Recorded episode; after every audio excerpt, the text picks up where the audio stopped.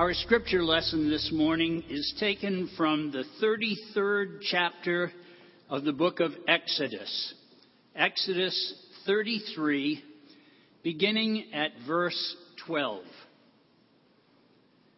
Moses said to the Lord, You have been telling me, lead these people, but you have not let me know whom you will send with me.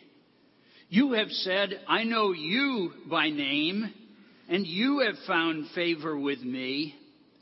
And if I have found favor in your eyes, teach me your ways, so that I may know you and continue to find favor with you. Remember that this nation is your people. The Lord replied, My presence will go with you and I will give you rest. Then Moses said to him, If your presence does not go with us, do not send us up from here. How will anyone know that you are pleased with me and with your people unless you go with us? What else will distinguish me and your people from all the other people on the face of the earth? And the Lord said to Moses, I will do the very thing you have asked, because I am pleased with you, and I know you by name. Then Moses said, Now show me your glory. And this is the word of the Lord. I have a friend who signs every letter that he writes with these words With you on the journey. I like that. That's a good way to end a letter. With you on the journey. Because life really is a journey. And it's a journey for each one of us personally, and it's a journey for a church as it goes through its ministry. In Hebrews 11:13, the author refers to us as strangers and pilgrims on the earth. We're all on a journey. And what I'd like to do this morning is have us walk with Israel as they made that long journey from Egypt into the promised land. And let's look for some parallels to our own lives and to the life of the church at this point in time. The journey begins with Passover. Exodus chapter 12. The people of Israel had been in bondage in Egypt.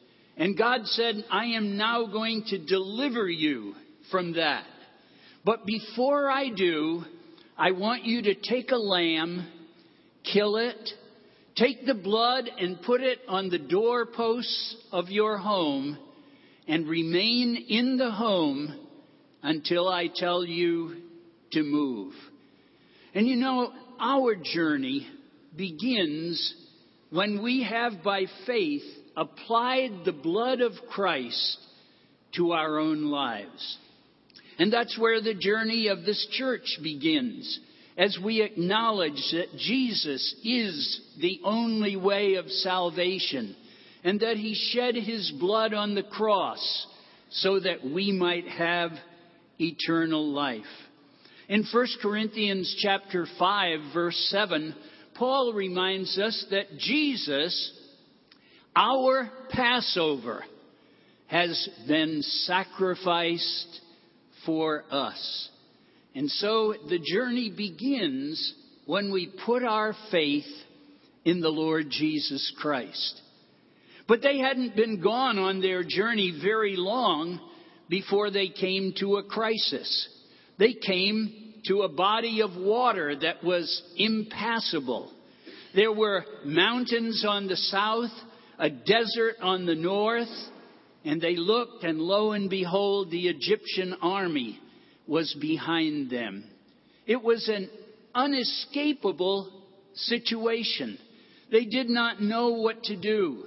Moses turned to God and God said, Moses, stretch out your staff over the water and see what I will do.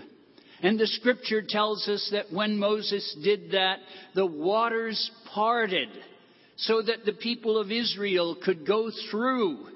And then, as the Egyptians came into that path, the waters closed in on them and they were drowned. Now, in our modern day, many people say, oh, that's just a myth. That's just a story. That didn't really happen. A few years ago, I was preaching in Okeechobee, Florida, and someone who had lived there for many years shared with me a story about Lake Okeechobee. It was around the year 1900, and a great storm arose, and the wind blew over that lake, and the waters actually parted. And the people of the town, some of them at least, went down so that they could say, I have walked through Lake Okeechobee. But suddenly the wind changed and the waters came over them and they died. This helped me to understand that these things really happened. This is not myth. This is not story. But God, who is in control of nature, is able to do that. Just last evening, I watched a DVD about the Exodus and we were shown in that the fact that using underwater cameras attached to small submarines, they have discovered in the bottom of the Red Sea the, the remains of Egyptian chariots and chariot wheels which had been broken off from the chariots, just as the scripture said. So when we face a crisis, when we face a situation from which there seems to be no way out, look to God, ask Him for His guidance, and then see what He will do. But after they had passed through the Red Sea, they journeyed for three days and did not have any water. You can imagine how thirsty they were, how panicked they were. And they began to grumble to Moses, We need water. And then they found some. And they ran to drink it, but it was extremely bitter. Once, when I was in the country of Niger, I tried to drink the water there. The temperature was about 110 I couldn't wait to get some water, but it was bitter water. It was so bitter I couldn't, I couldn't swallow it. And I, I sensed the frustration that the children of Israel must have, have sensed at this place called Marah. But you know, there's a lesson for us here, and that is that God can make the bitter sweet. Because the scriptures tell us that God said to Moses, There is a piece of wood. Take it and throw it into the water, and I will make the water sweet. You know, that's what God can do. He can do it for individuals, and He can do it for a church. Because God can make the bitter sweet. In Psalm 84, verse 5, it says, Blessed are those whose strength is in you, who have set their hearts on pilgrimage, on a journey. As they pass through the valley of Baca, which means weeping, they make it a place of springs. And that is the experience of the Christian. We go through some very bitter times in life, but God makes them a valley of springs. I have heard this said by so many Christians. I would never want to go through that experience again, but I wouldn't have missed it for anything. Because in that bitter experience, God revealed Himself and made it a sweet experience. Well, from Marah, they went on to a place called Elim, where the scripture tells us there were 12 springs and 70 palm trees. They had found an oasis in the desert. And you know, when life gets really tough, God provides places for us where we can be refreshed. It may be church. It may be a Bible conference. It may be a Christian camp. It may be just getting away into the, into the woods. But God says, I'll meet you there and I'm going to refresh you on the journey. Well, they had to leave that place eventually. They probably didn't want to, but they had to journey again. And they came to the desert of sin. This was two months after they had come out of Egypt. And now they were hungry. They hadn't had much to eat at all along the way. The few supplies that they had brought were now gone. And they began to complain to Moses, We need food. And the scripture says they really grumbled at that point. And I, have I've wondered, what did they say?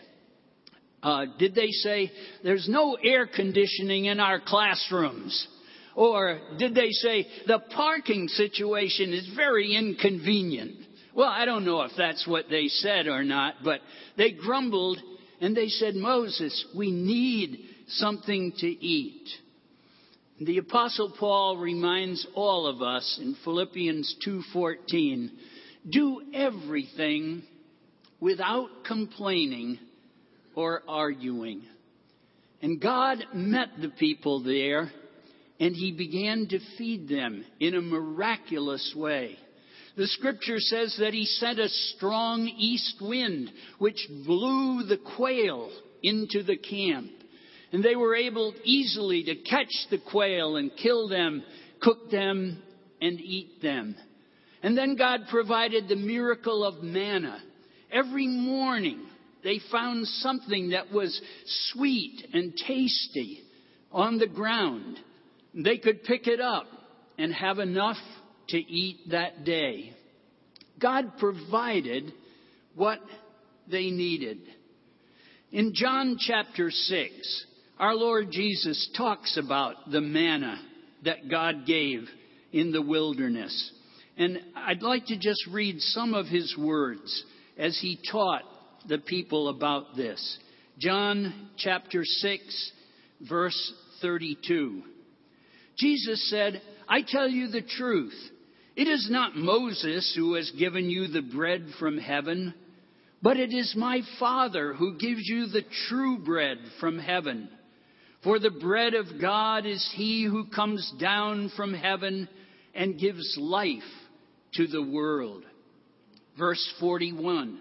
At this the Jews began to grumble about him because he said, I am the bread that came down from heaven. Jesus is the bread from heaven. And God feeds us with Jesus' presence. It's, it's an amazing thing. God said to Moses, Tell the people every morning, pick up as much food as you need for the day. And on the day before the Sabbath, you can pick up twice as much because I don't want you to pick it up on the Sabbath day. And then God added this, and each family may have all that they need. Now, if Jesus is the manna from heaven, then we can have all of Jesus that we need. And we don't ever have to go without His presence or without His strength. The problem for most of us is we don't ask for Jesus to meet our need. We worry instead. We try to solve the problem ourselves. And God says, no, you can have all of Jesus that you need or want. And then the people of Israel journeyed to a place called Rephidim. And now again, they were thirsty. They had no water to drink. And Moses said to God, What am I going to do? They are almost ready to stone me. Now I can identify with Moses at that point because on uh, one of the trips that we led to the Holy Land, it became a fiasco. Uh, our travel agent here in the United States had said, uh, here's the way you'll do this trip from Cairo down, because see, I wanted to go to Mount Sinai. I wanted to see St. Catherine's Monastery. And so we mapped the trip down and we were going to follow the route of the Exodus.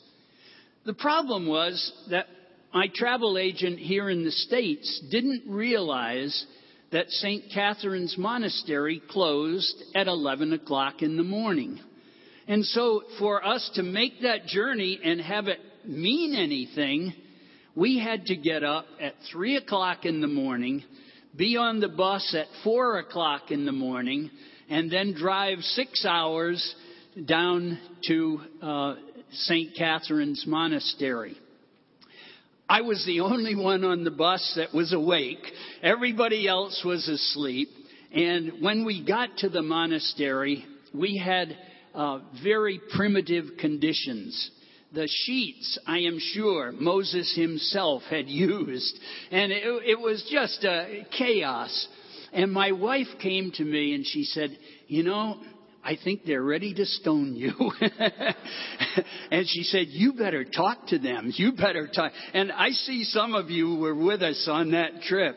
And I had to give a desperate speech just to be able to get through that day until we could get to a very nice hotel in Tiberias.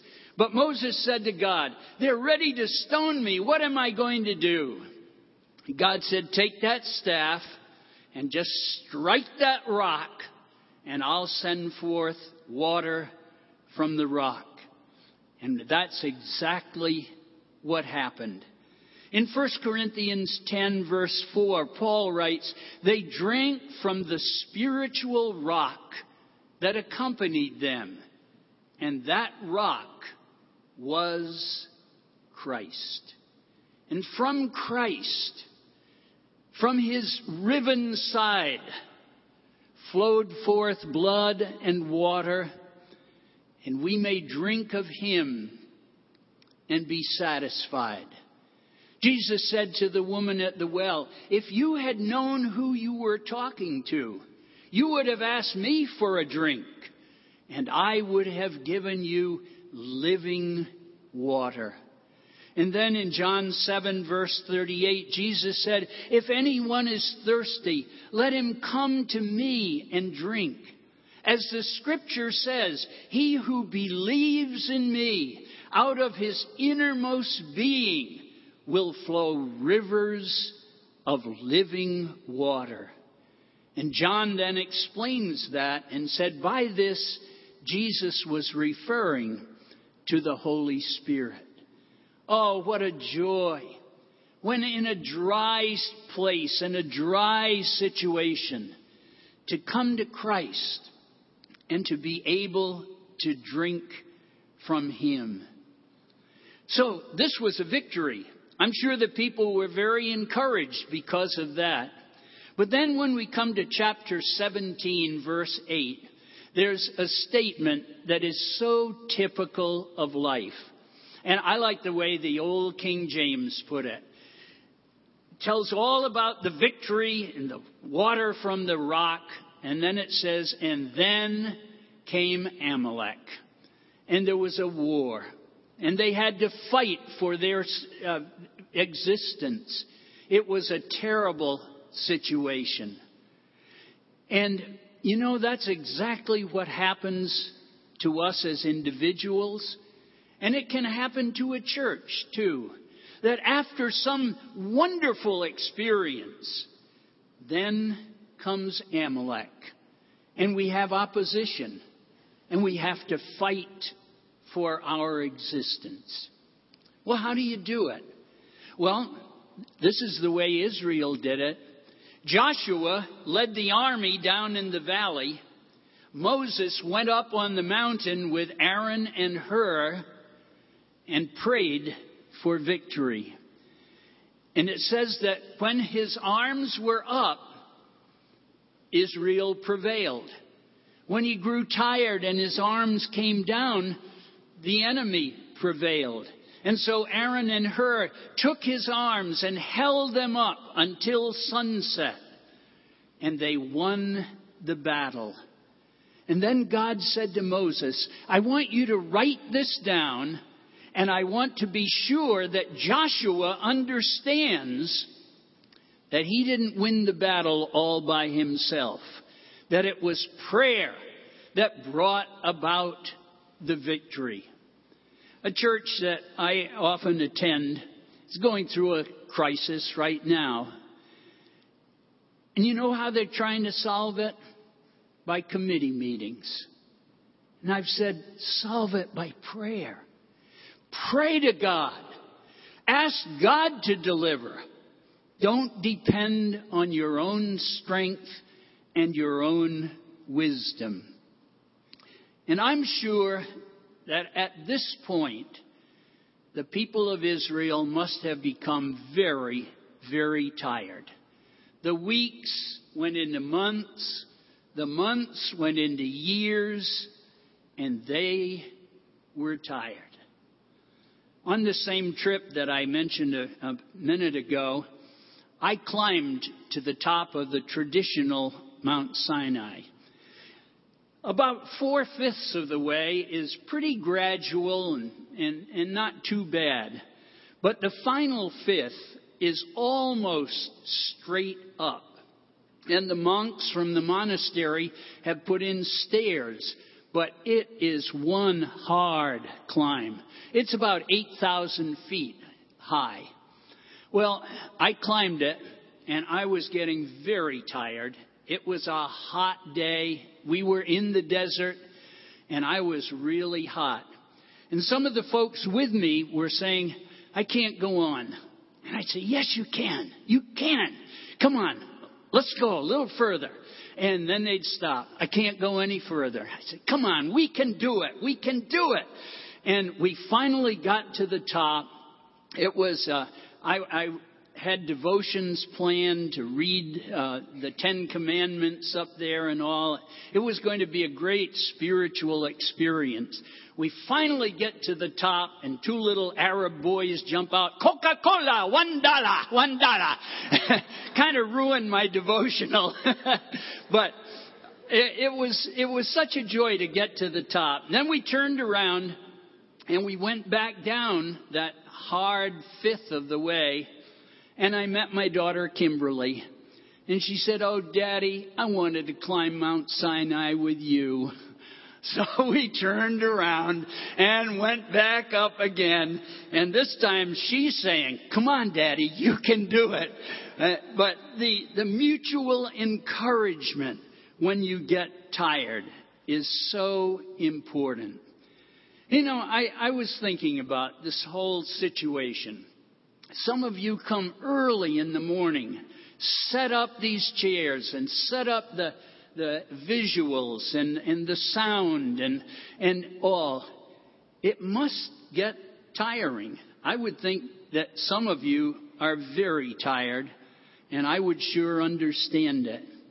But you know what God said to Moses and to the people? He said, My presence will go with you, and I will give you rest. We need to press on. We can't give up. We can't allow ourselves to become too discouraged. Remind yourself of 1 Corinthians 15:58. Stand firm. Let nothing move you.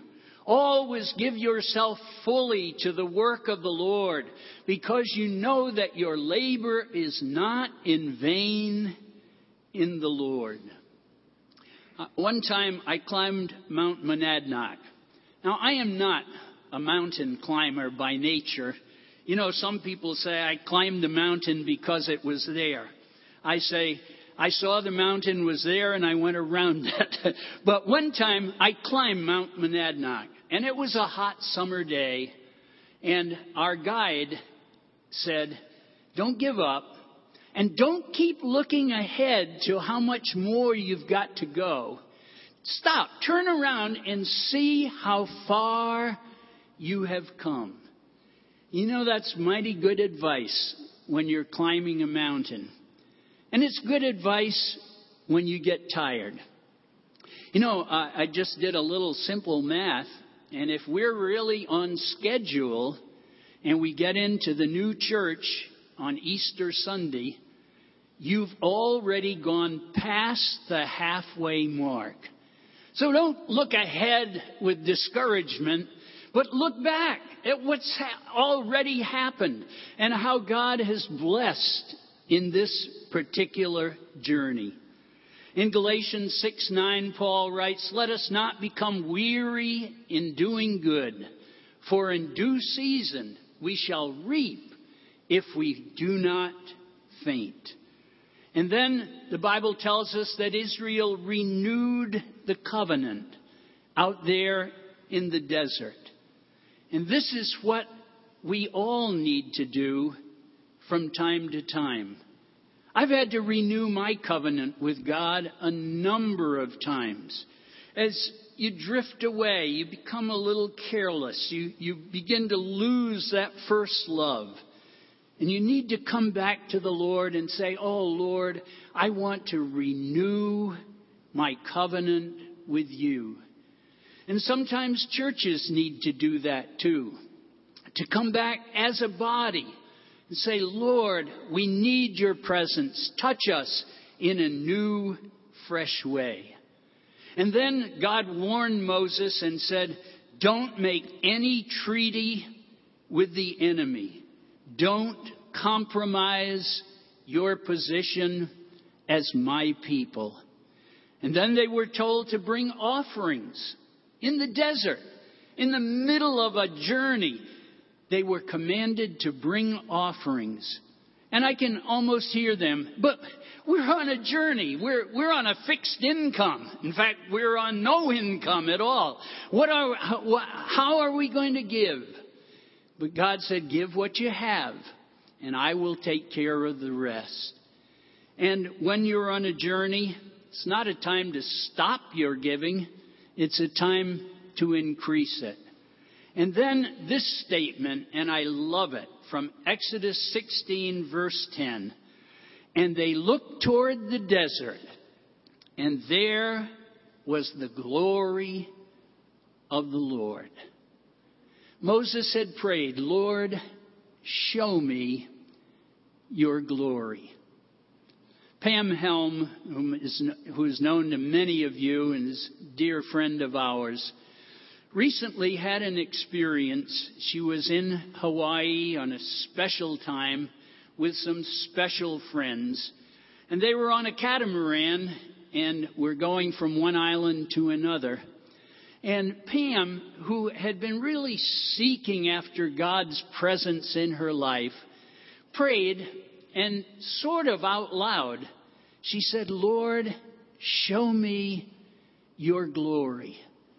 And within seconds, a big whale came out of the water and splashed against that catamaran.